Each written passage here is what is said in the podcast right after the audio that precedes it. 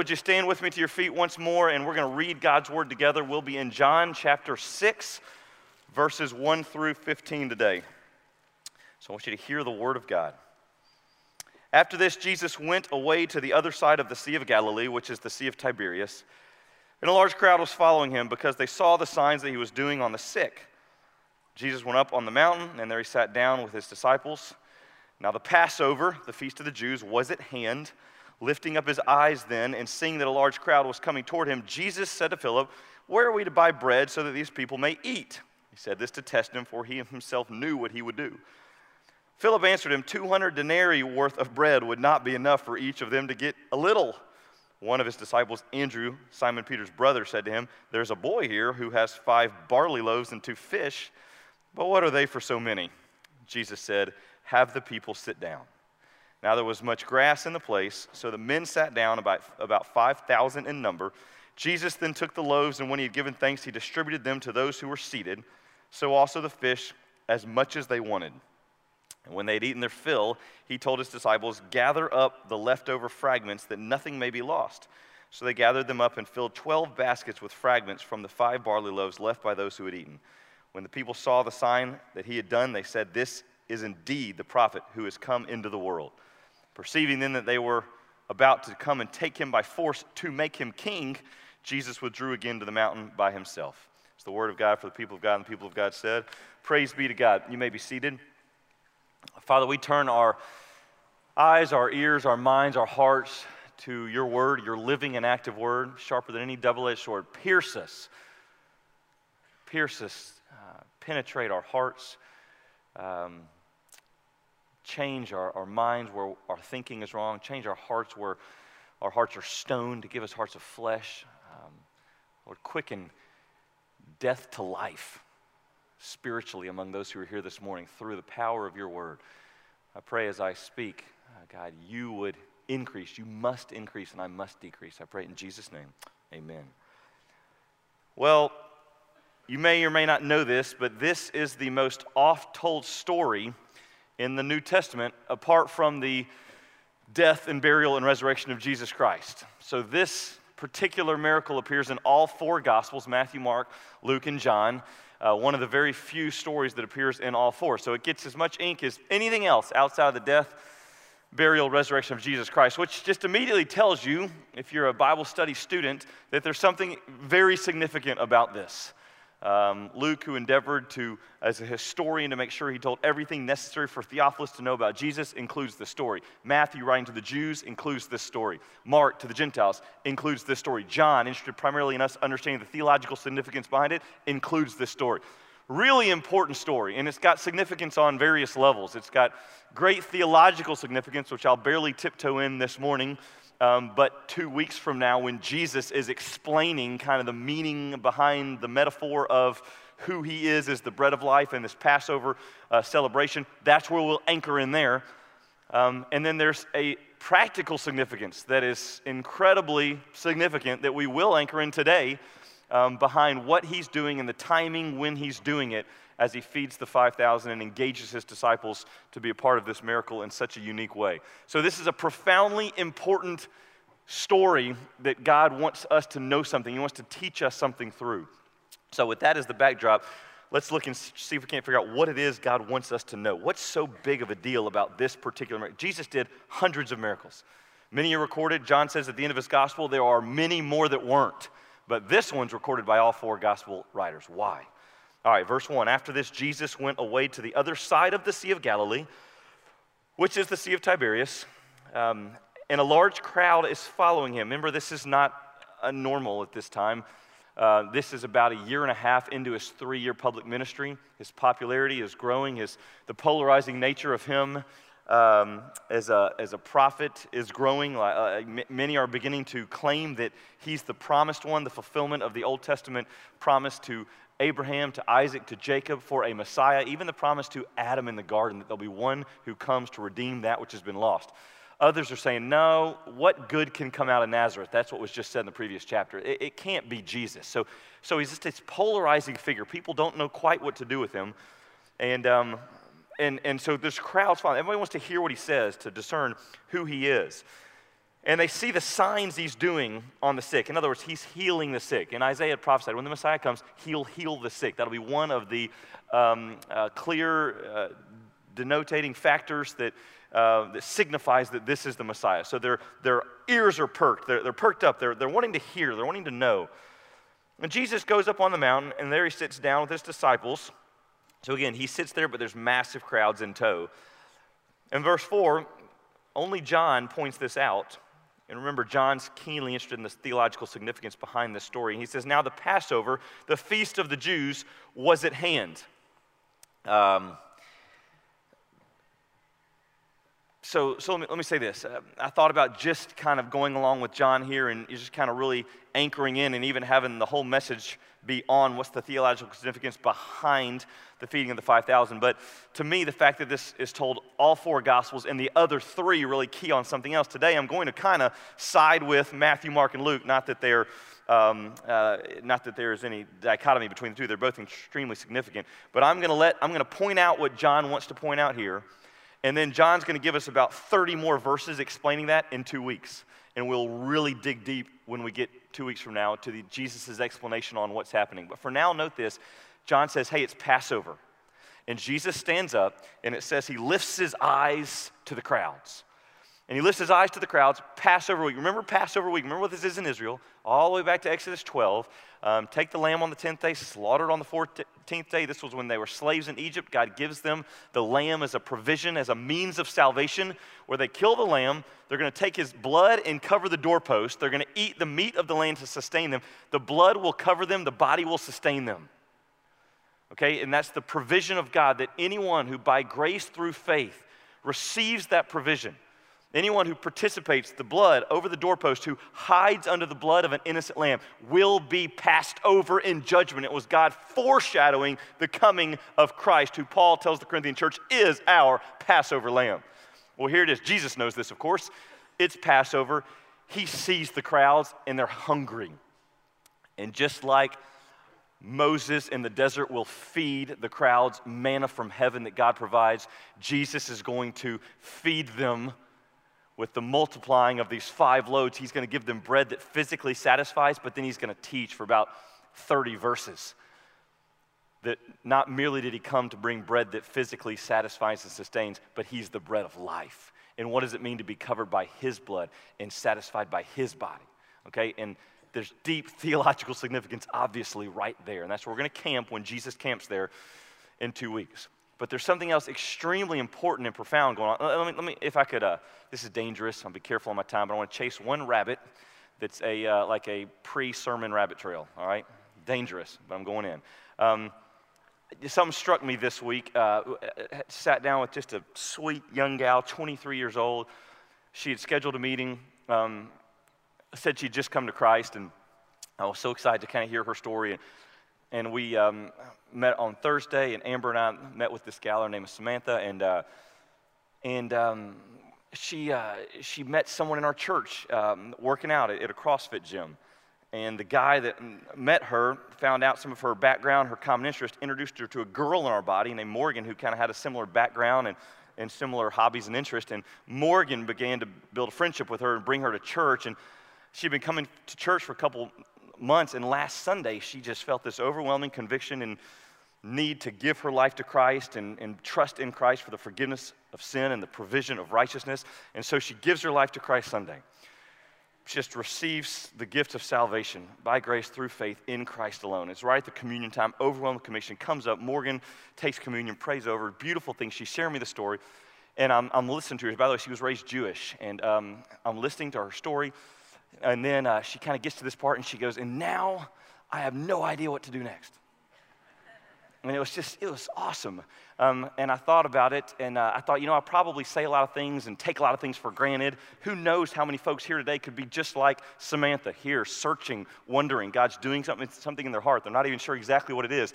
Or new believers that have no idea where to go next. And last week I said something. I said my 2019 uh, resolution. Actually, I talked about to make the best chocolate chip cookie in the world. That's still on the table. But uh, spiritually, there was one that is, uh, I just want more intimacy with Christ. And by the way, that really is the theological, theological significance of this passage that Jesus wants us to be able to feast on Him for strength and sustenance and joy and peace, and that it'll be found nowhere else other than in Him. And so, let me just, just in, in terms of a, a, a let, me, let me, I didn't say this, but I was talking to her on Thursday and it hit me that I should explain these things. How do you seek intimacy with Christ? Let me just quickly give you four things. I'm going to put them on the screen for you. Number one, just reading His Word.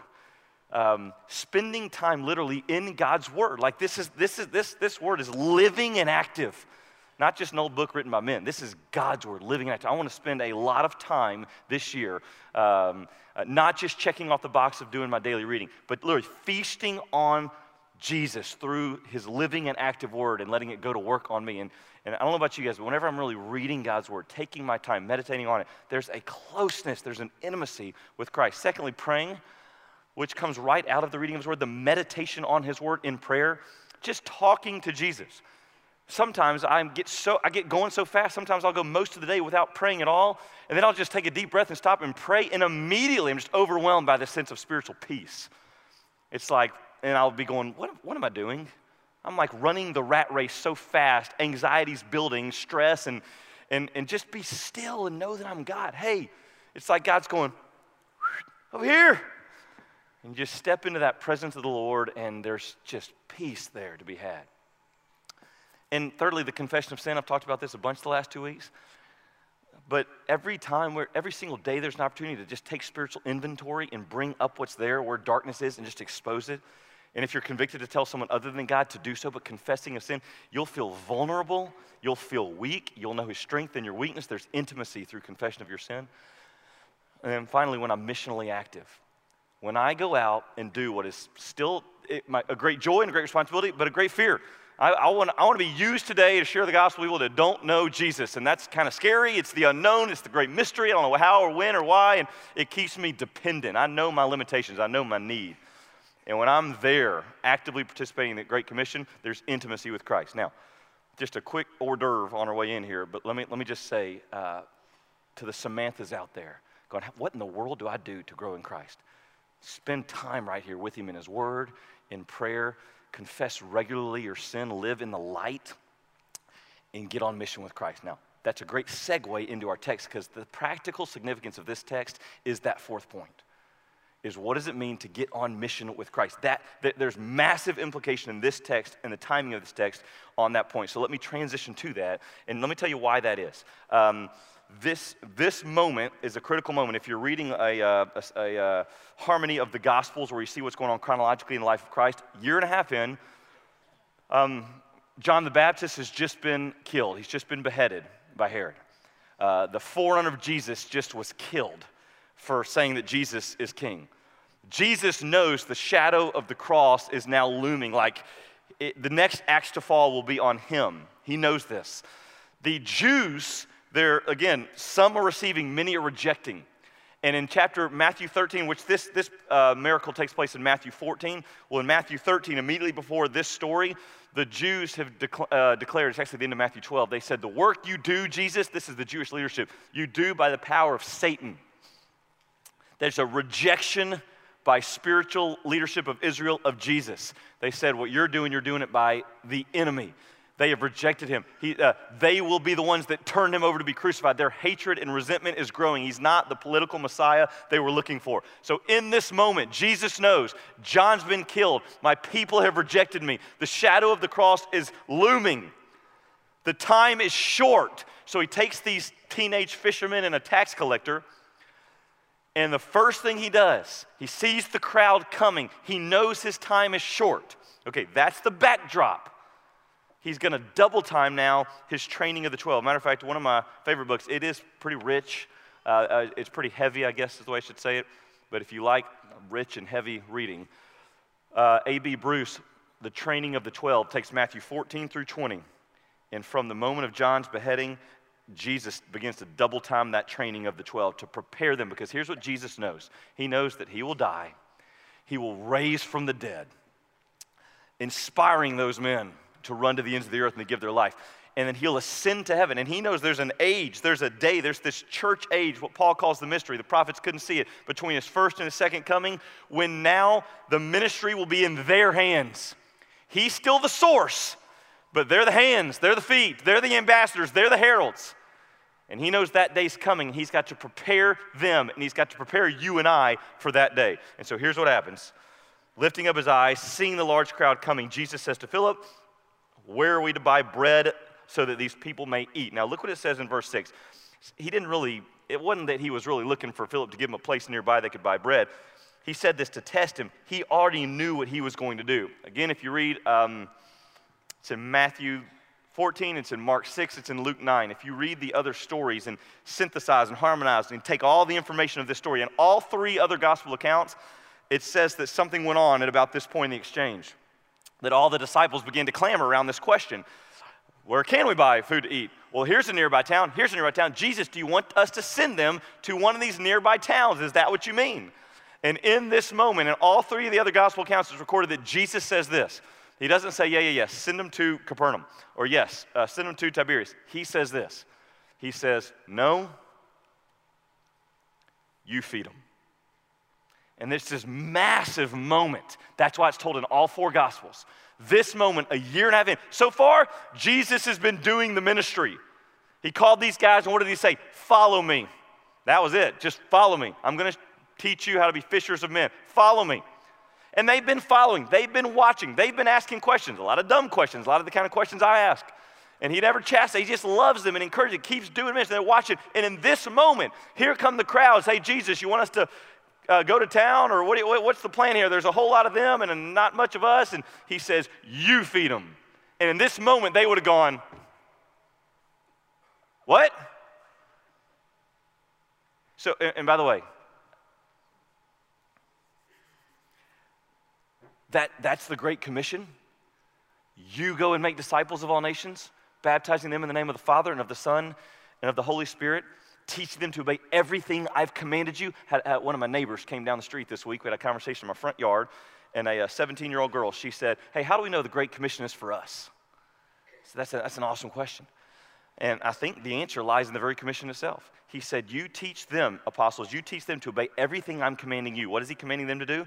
Make disciples. So, what do they got to teach these people to do? Make disciples. And when they're making disciples and teaching those they're discipling to obey everything Christ commanded, what are they going to teach them to do? So, would there ever be a generation of Christians that's not commanded to make disciples? Say no. There wouldn't be. It's, it's right there. And she said, Oh, I don't know why I missed that. It's right there. That this is not merely for them, this is for us.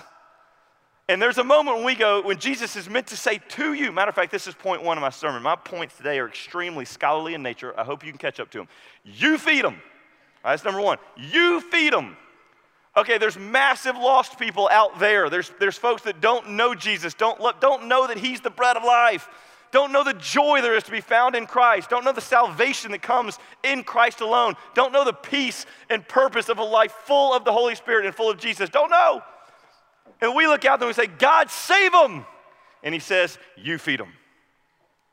He says it in the Great Commission you and I. By the way, he says at the end of every gospel. Mark, go preach the gospel to all the world. He says in Luke, uh, go and preach to all of the nations. I love that missions moment, the cross conference, and 7,500 young people that are saying, Yes, we'll go. Um, the world hadn't gotten its claws too deeply into them, you know, where, they're, where they can't let go yet. It's a beautiful thing. Uh, John, as my, Jesus says, this is one's pointed, uh, as my Father sent me, so I'm sending you. Wow. Really? Yes, really. You feed them. I love the baptisms last week we saw. Um, Luke and Brianna and Alex and Hudson. And I loved, uh, I loved when uh, Luke was sharing his testimony. He said, Yeah, it was uh, the seventh hole on Windyke East. And Bryce here asked me if I had repented of my sin and trusted in Jesus. And I was just kind of laughing.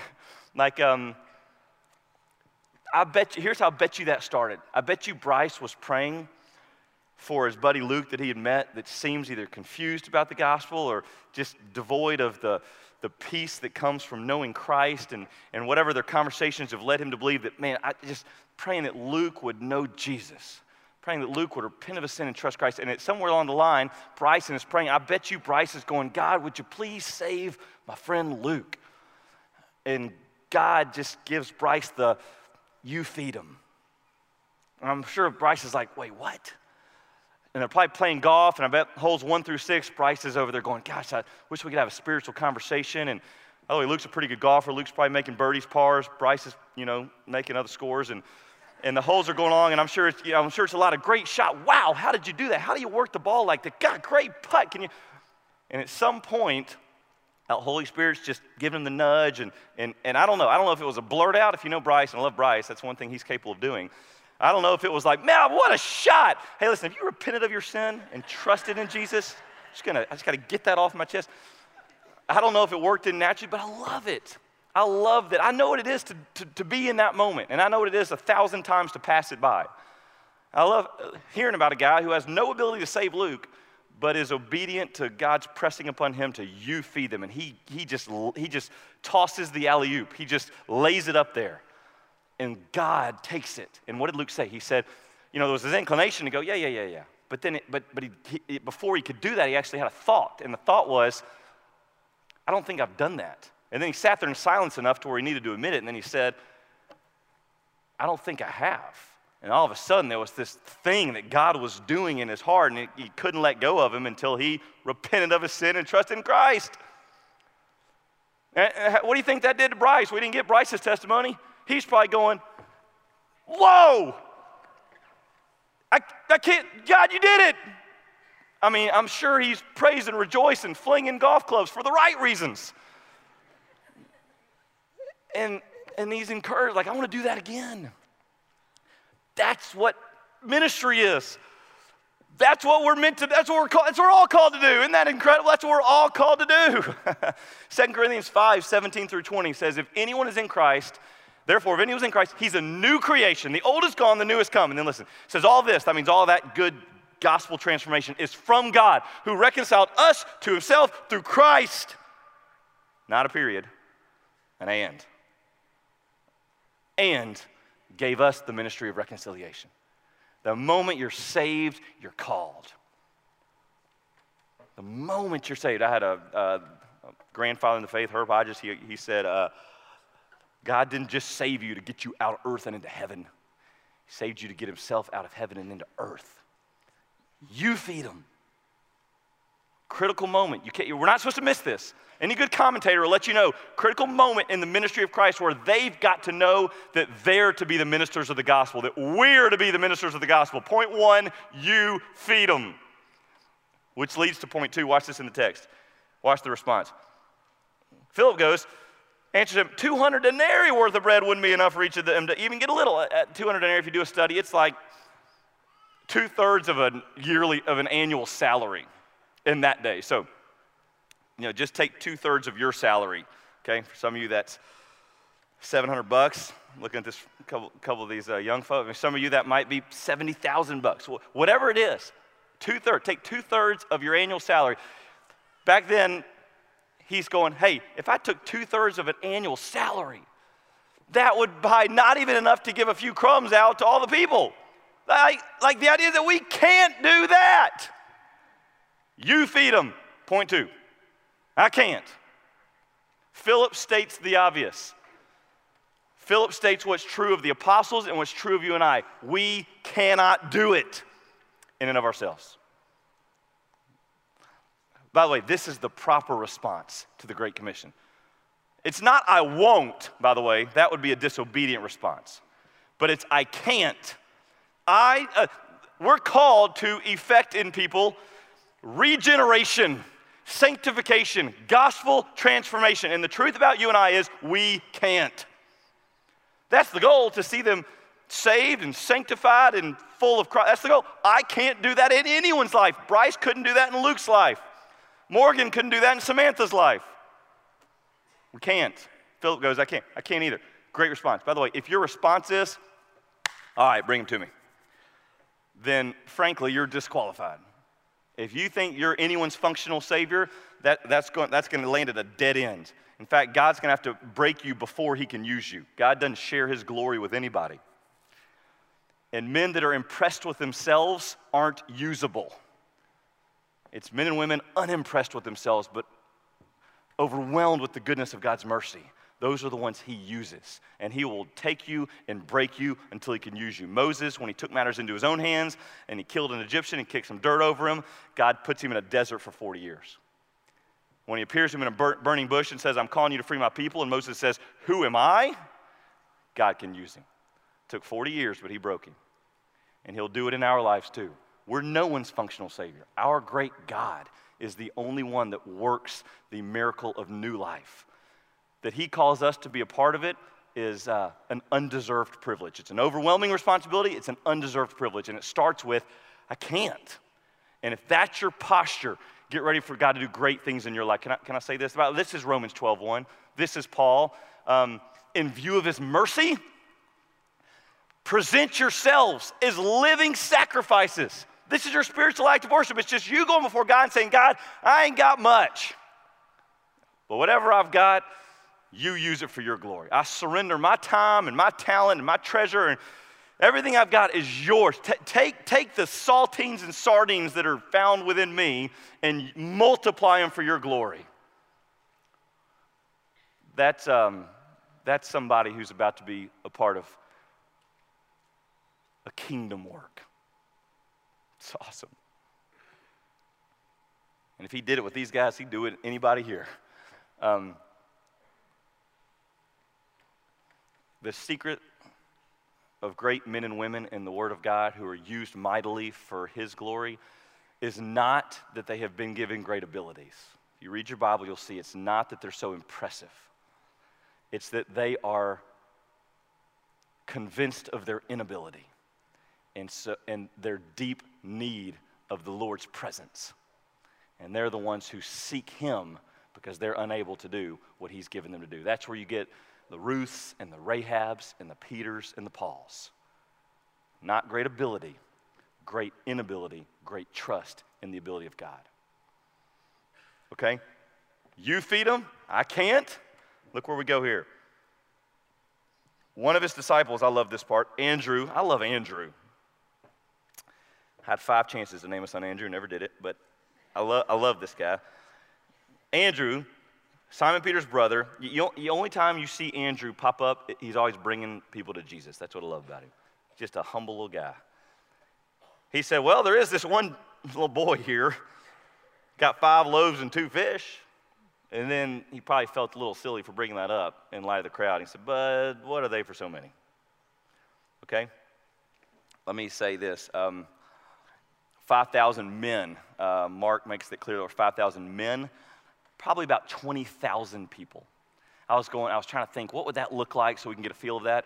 And uh, I Googled FedEx Forum seating capacity 18,119. So basically, this is the forum at full capacity, including the vendors and the volunteers. And that group, pic, picture it. You're, you're, there, uh, you're there in the court, and, and they're all hungry.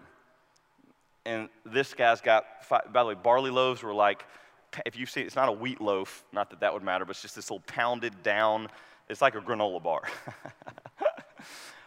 Five granola bars and two little sardine fish. It's like, his, it's like wrapped up in a napkin. It's like mom sent him with his lunch. All right? Andrew goes, we got, I don't even know if, if Andrew it as a joke, if he thought for maybe a minute God would do a miracle and rethought it, or I, I don't even know what, it, what he goes, this guy's got five loaves of fish, but obviously that doesn't do anything with a crowd like this.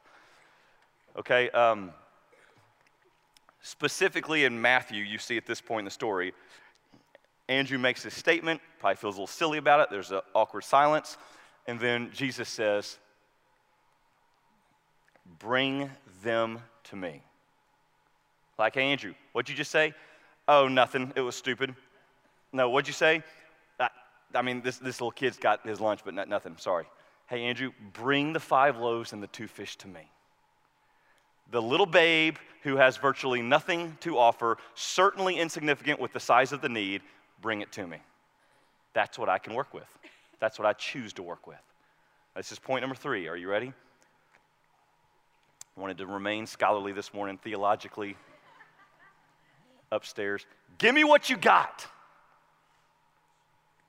Point one was what? You feed them. They're out there. Point two, that's overwhelming. I can't. Point three, okay? Give me what you got. Every one of us has that's, that's the reason it's a babe. That's the reason it's a lad. That's the reason it's a boy. That's the reason he has so little, is because no matter where you are on your walk and how little you think you've been given, it's not how much you've been given, it's what you do with what you've been given. God's gonna do an incredible miracle through a child who only has a little. Is that encouraging? You could be a brand new believer. In fact, oftentimes it seems like God uses brand new believers the most because they, they, they, that, that passion is so fresh and they're not afraid to say things that don't make full sense and aren't all the way you know cleaned up and they just they're just kind of real and out there and, and, and that's all that god asks of us that we lose that's the tragedy if you're a new believer and you just i don't even know i have so i don't even know what my gifts and abilities are they seem so tiny give me what you got take what you have straight to the source straight to the one who can do a mighty work for his own glory, to bring sustenance, to spiritually feed all the nations. Take it to him. Say, God, all right, here's what I got. And it's the surrender. What could you, could, could you do anything with this? Could you do anything with the little I know and the skills that I have in my workplace to create a revival, to bring hope and healing in my friend's life who's going through the divorce, or in my brother's life who's going through the addiction. Like, could you, could you use me, God? Now, again, if you jump out there, pulling yourself up by your own bootstraps, proud of your knowledge and ability, and asking people to come to you is the fount of wisdom, everyone will hate you. They'll think this guy's a hypocrite, he's arrogant, he's a Pharisee, and he was one of those religious type, and I don't like him, and he's judgmental to boot. That's the stereotype of a lot of Christians. It's really sad. You get somebody that's just humble, that's fascinated at what God's doing in their life, that wants to share that and to present and, and constantly labors for you without you even knowing before the Lord Almighty, and constantly trying to be the hands and feet of Jesus in your life, you gravitate towards that person and that person's salt and light in whatever context you put them in. That's what the Christian's meant to be. So he says, Give me what you got. And he takes that, which is seemingly insignificant, and he does an unbelievable miracle with it.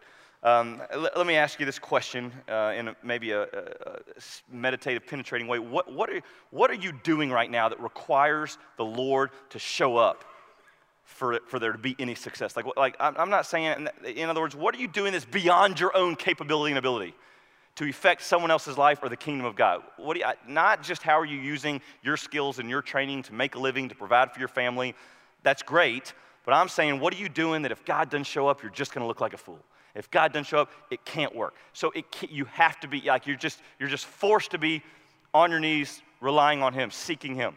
What are you doing to that end right now in your life? I reflected on that in my own life uh, this week and made a list. Don't have time to go through all, all the things on this list, but just realizing like I just I want to be a good husband that loves Catherine in a season of fatigue. I want to raise a handful of boys to see the Lord in me and to know what it is to follow him and to love him with their whole heart.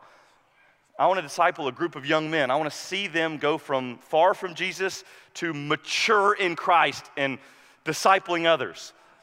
I want to see our church be consecrated unto the Lord. I want to see our church plant other churches that are healthy, gospel centered churches. I want to take the tool of baseball and basketball and football and use this as an opportunity to represent Christ and share the good news of who He is to lost families and boys in our community. And so I think all of these things, I have high aspirations. Not a bit of it can I do on my own.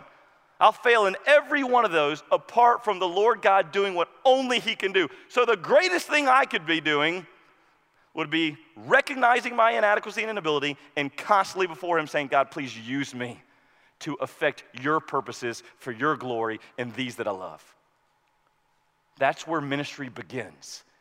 Give me what you got. All right, look what happens here. Jesus takes the loaves and when he had given thanks, oh, I'm sorry, I skipped verse 10. Jesus said, Have the people sit down. That's a terrifying moment for the disciples. They, Jesus is taking the little boy's bread and fish. They still don't know exactly what's going on, probably get an idea. And he goes, You sit them down. Now, who gets to look like a fool if he doesn't do anything here? They do. They're taking 20,000 people and organizing, and Mark and Matthew say in groups of 50s and hundreds. By the way, that was like eating groups. I don't know exactly what that looked like, but a lot of hollering, a lot of organizing, a lot of, hey, get this, all the people on this side of, you know, that stone marker to that tree, like sit them down here. And I mean, there's massive, and they're organizing this much. And now, now they've sat the people down. So all the people who are hungry are going, hey, why are you sitting us down? And if you're one of the apostles, you're going, I don't know. Well, are we going to eat? I hope so. What are we going to eat? Don't ask. Like they don't know anything, but, but, but here's what Jesus gives them a command sit them down. They've got to obey first, and then God will do the miracle. This is critical.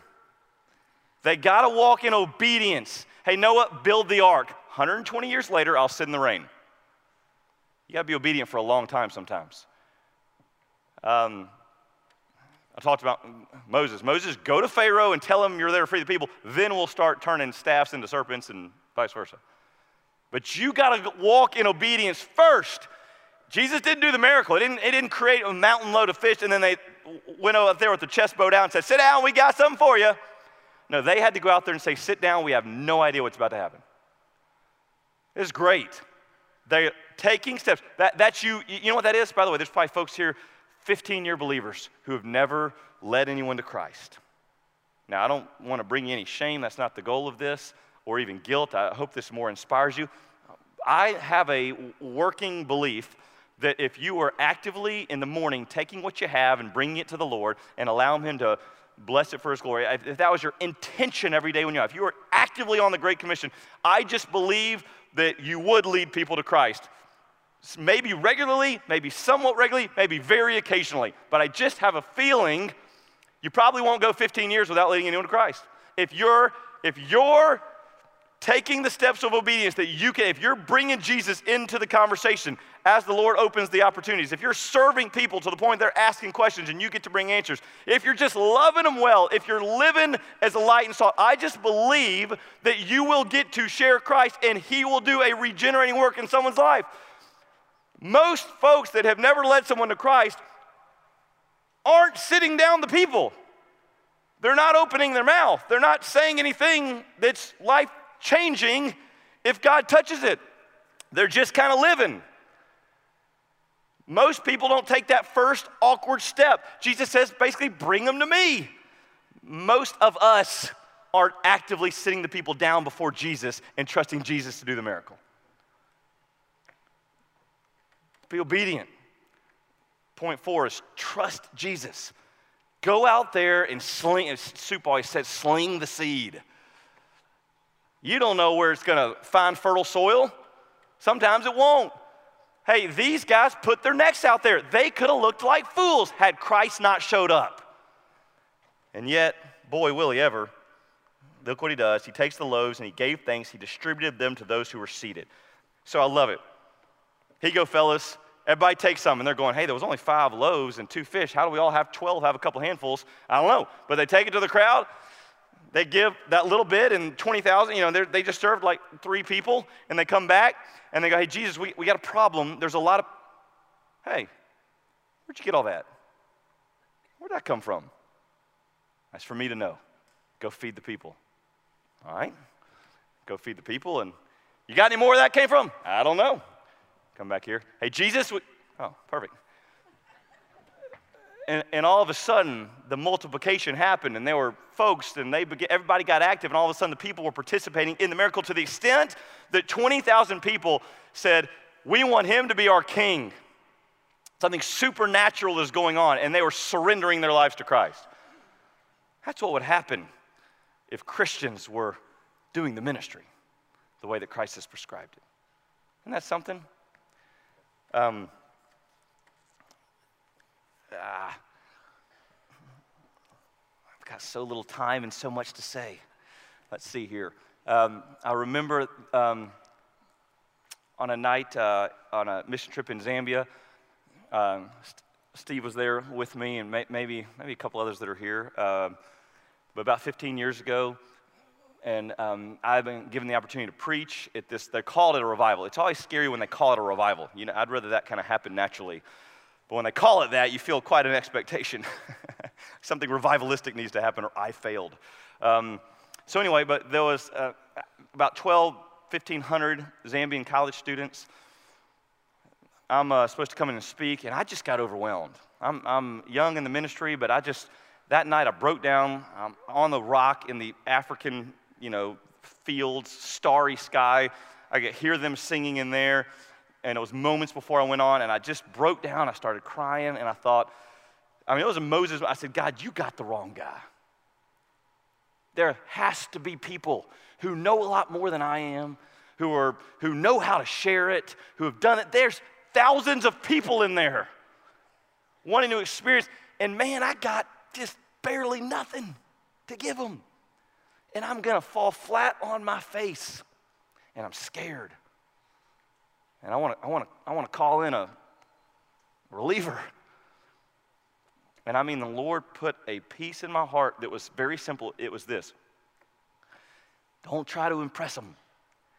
Tell them about my love for them in Jesus. And I just started thinking, you know, the, the most unbelievable story in the world is God demonstrates his love for us in this while we were yet sinners, Christ died for us. And I started thinking, don't overthink this, don't try to. Don't. And I walked in there and I just shared the finished work of Christ, the experience of life in Christ, and the invitation to Christ. It was short, it was sweet. By God's grace, all these students receiving Jesus Christ. Can I tell you what? I've prayed that prayer feeling deeply insignificant, praying that God will show up. I've prayed it in locker rooms on teams I've been in. I've prayed it in hallways before I've spoken in high schools. I've prayed it before D groups and at my house with six, eight guys coming over. I've prayed it every single time I've stepped onto this stage. God, I only have a little bit. Will you take it and will you multiply it in the hearts of your people to feed them and be glorified in it? And I've grown over the years. I'm slowly growing, not more confident in my ability. I'm still as equally unconfident. I'm as equally scared if it's up to me. I've grown confident that I can hide behind the cross and that God will show up every single time as the bread of life to feed his people. And it's an incredibly liberating thing. And you know what point five is? Keep coming back. Never at any point in the feeding of the five did they get to rely on the. After every single little handful they handed out, what did they have to do? They had to go back in hopes that Jesus would have more yet again. They never were released from reminding the reminder of their own limitation in the abundance of His provision. Like that part, that it was. A, it's to be a lifetime trust. We'll never graduate from needing Him to show up. Never.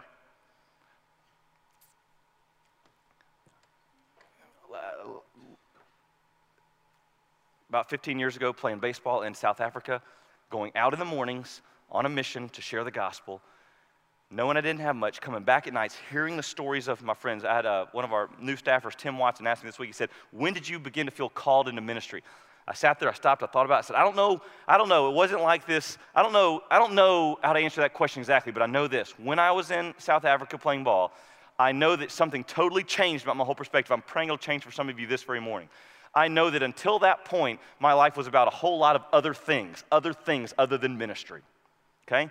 But that trip, going out every morning with the expectation that lives were going to change and the dependence on God to do it, going out every morning that way and coming back for seven weeks hearing the stories of what God did changed my life to when I came back from that trip, I wanted every day of my life to be about feeding the people, depending on God, expecting Him to move, depending on God, expecting to move. Go out there every day. It's God. I don't have much, but use it today for Your glory. I said I just I would never live the same another day in my life after that trip. So, however you want to call that, that's when I began to understand God had called me into ministry. Not vocational, not professional, not pastor, not getting paid for it, but that's when I knew He had called me into ministry. Can I tell you what? This day, the apostles knew He had called them into ministry. They knew how to do it. And the truth from my AIA days and from their feeding the five days, the sixth and last point is this there's unbelievable joy in the journey. People are so afraid to do ministry and serve the Lord because they don't want to waste their lives. You know what the irony is? To do anything else is to waste your life. If you're out there amidst the five, humble, completely dependent on God to show up, willing to be obedient and wait on the miracle, I promise you, It's like you're living on a constant adrenaline rush. You, you never have the thought, Am I wasting my life here? Never. You're so full. It's, it, it's, it's so great. The Great Commission. You're going, This is what I was born for. This is what my life's meant to be about. That's why it's told four times in the gospel. This, boys, is what I've recreated you to do. Do it. All right, I'll close with this. I was just preparing this message this week, and day before yesterday, this letter arrives. Suffice it to say, three pages, front and back. Uh, it's handwriting's rough, but I've deciphered it over time. And it's from a young man who used to play keys for us. Y'all remember the uh, young man with the really big biceps? I, miss old Rodney Kenner. Um, got this letter from him and uh, he's moved his family is uh, in Kansas. And, and the first paragraph says, KV, I'm sitting here reflecting on God's grace and favor in my life, and I was reminded it was seven years ago this day that I was considering moving to Memphis to do downline, and we spoke on the phone. Seven years later, I'm a completely different person. And as I reflect on God's grace, the first person that comes to mind today is you. Now, let me say this say this in no way to boast. This would be proof of God's provision and our limitations if there ever was. He goes on to tell this story about our relationship growing. Went to Florida together, we were roommates, we hung out. He became part of my D group, tons of time and fun and uh, doing life together, doing ministry together. He tells stories, three and a half pages of this moment, and then I saw this and this, and, and he tells, and, and I'm just, I'm just enjoying it. I'm reading it. I'm thinking, this is sweet. This is, uh, uh, this is meaningful. It's so nice of him to take a moment to, to, uh, to thank me for what was ultimately my privilege. But then he gets to the last page and he says, um, I'm weeping as I write. And I thought, that's kind of strong. And you're, I'm weeping as I write because the, through a series of events, the pastor of our church asked me this um, Advent season we put on a Christmas Eve type, or three days before Christmas, they put on this uh, service with some music and some lights, and they draw people in. And uh, through a series of events, he asked me if I would share the gospel. And he said, Seven years ago, I would have laughed at the idea of me sharing the gospel in 14 different services to thousands of people. And he said, I don't know what, ha-. he said, I was overwhelmed with fear, and I said, Yes. I thought this is, if there's anything I've learned, it's to trust God with the little. He said, I stood up there 14 times. He said, I shared the gospel 14 crowds, which is like my biggest fear, public speaking. And in 14 different services, God moved and touched people's lives, and we saw a multitude of folks come to Christ. Now I understood why he was weeping. He said, The pastor has now asked me to lead our men's study on Wednesday mornings. This is our first Wednesday, if you'd pray for me. He says, I can't believe what God's done and what he's doing. And my goal is to just do with others what I saw you do with me. Can I say something? You know what Rodney's, you know what God's saying? Hey, Rodney, you feed them. And Rodney's going, I can't do that. And he's saying, Give you what you got. And Rodney's trusted him. And there's this unbelievable joy in the journey. And God's multiplying the fruit. Now, at this point, after that part, I was crying. And you know what, you know what, you know what I'm gonna do with this letter? I'm keeping this one. I got a safe box that I keep a few documents. I'm keeping this one for my whole life. And the reason I'm keeping it is not some kind of a pat on the back, the one that went well. I'm keeping this one because I, every time I see it, I want to hear the Lord Jesus say, You feed them. This is in the You Feed Them file because this is what God wants to do through your life and mine. Amen? Father, thank you so much that you have chosen us to be your instruments as limited as we are, good gracious, as sinful as we are, it's unbelievable that you would choose to redeem us, remake us, and call us according to your great purposes of redeeming the nations. Let us be faithful. Let us know what it is the joy and the journey of ministering and of co missioning with our Lord and Savior Jesus Christ. Let us be filled with the intimacy that comes from obedience from kingdom work. Let us be a people that are full on purpose for you. It's in Jesus' name I pray. Amen.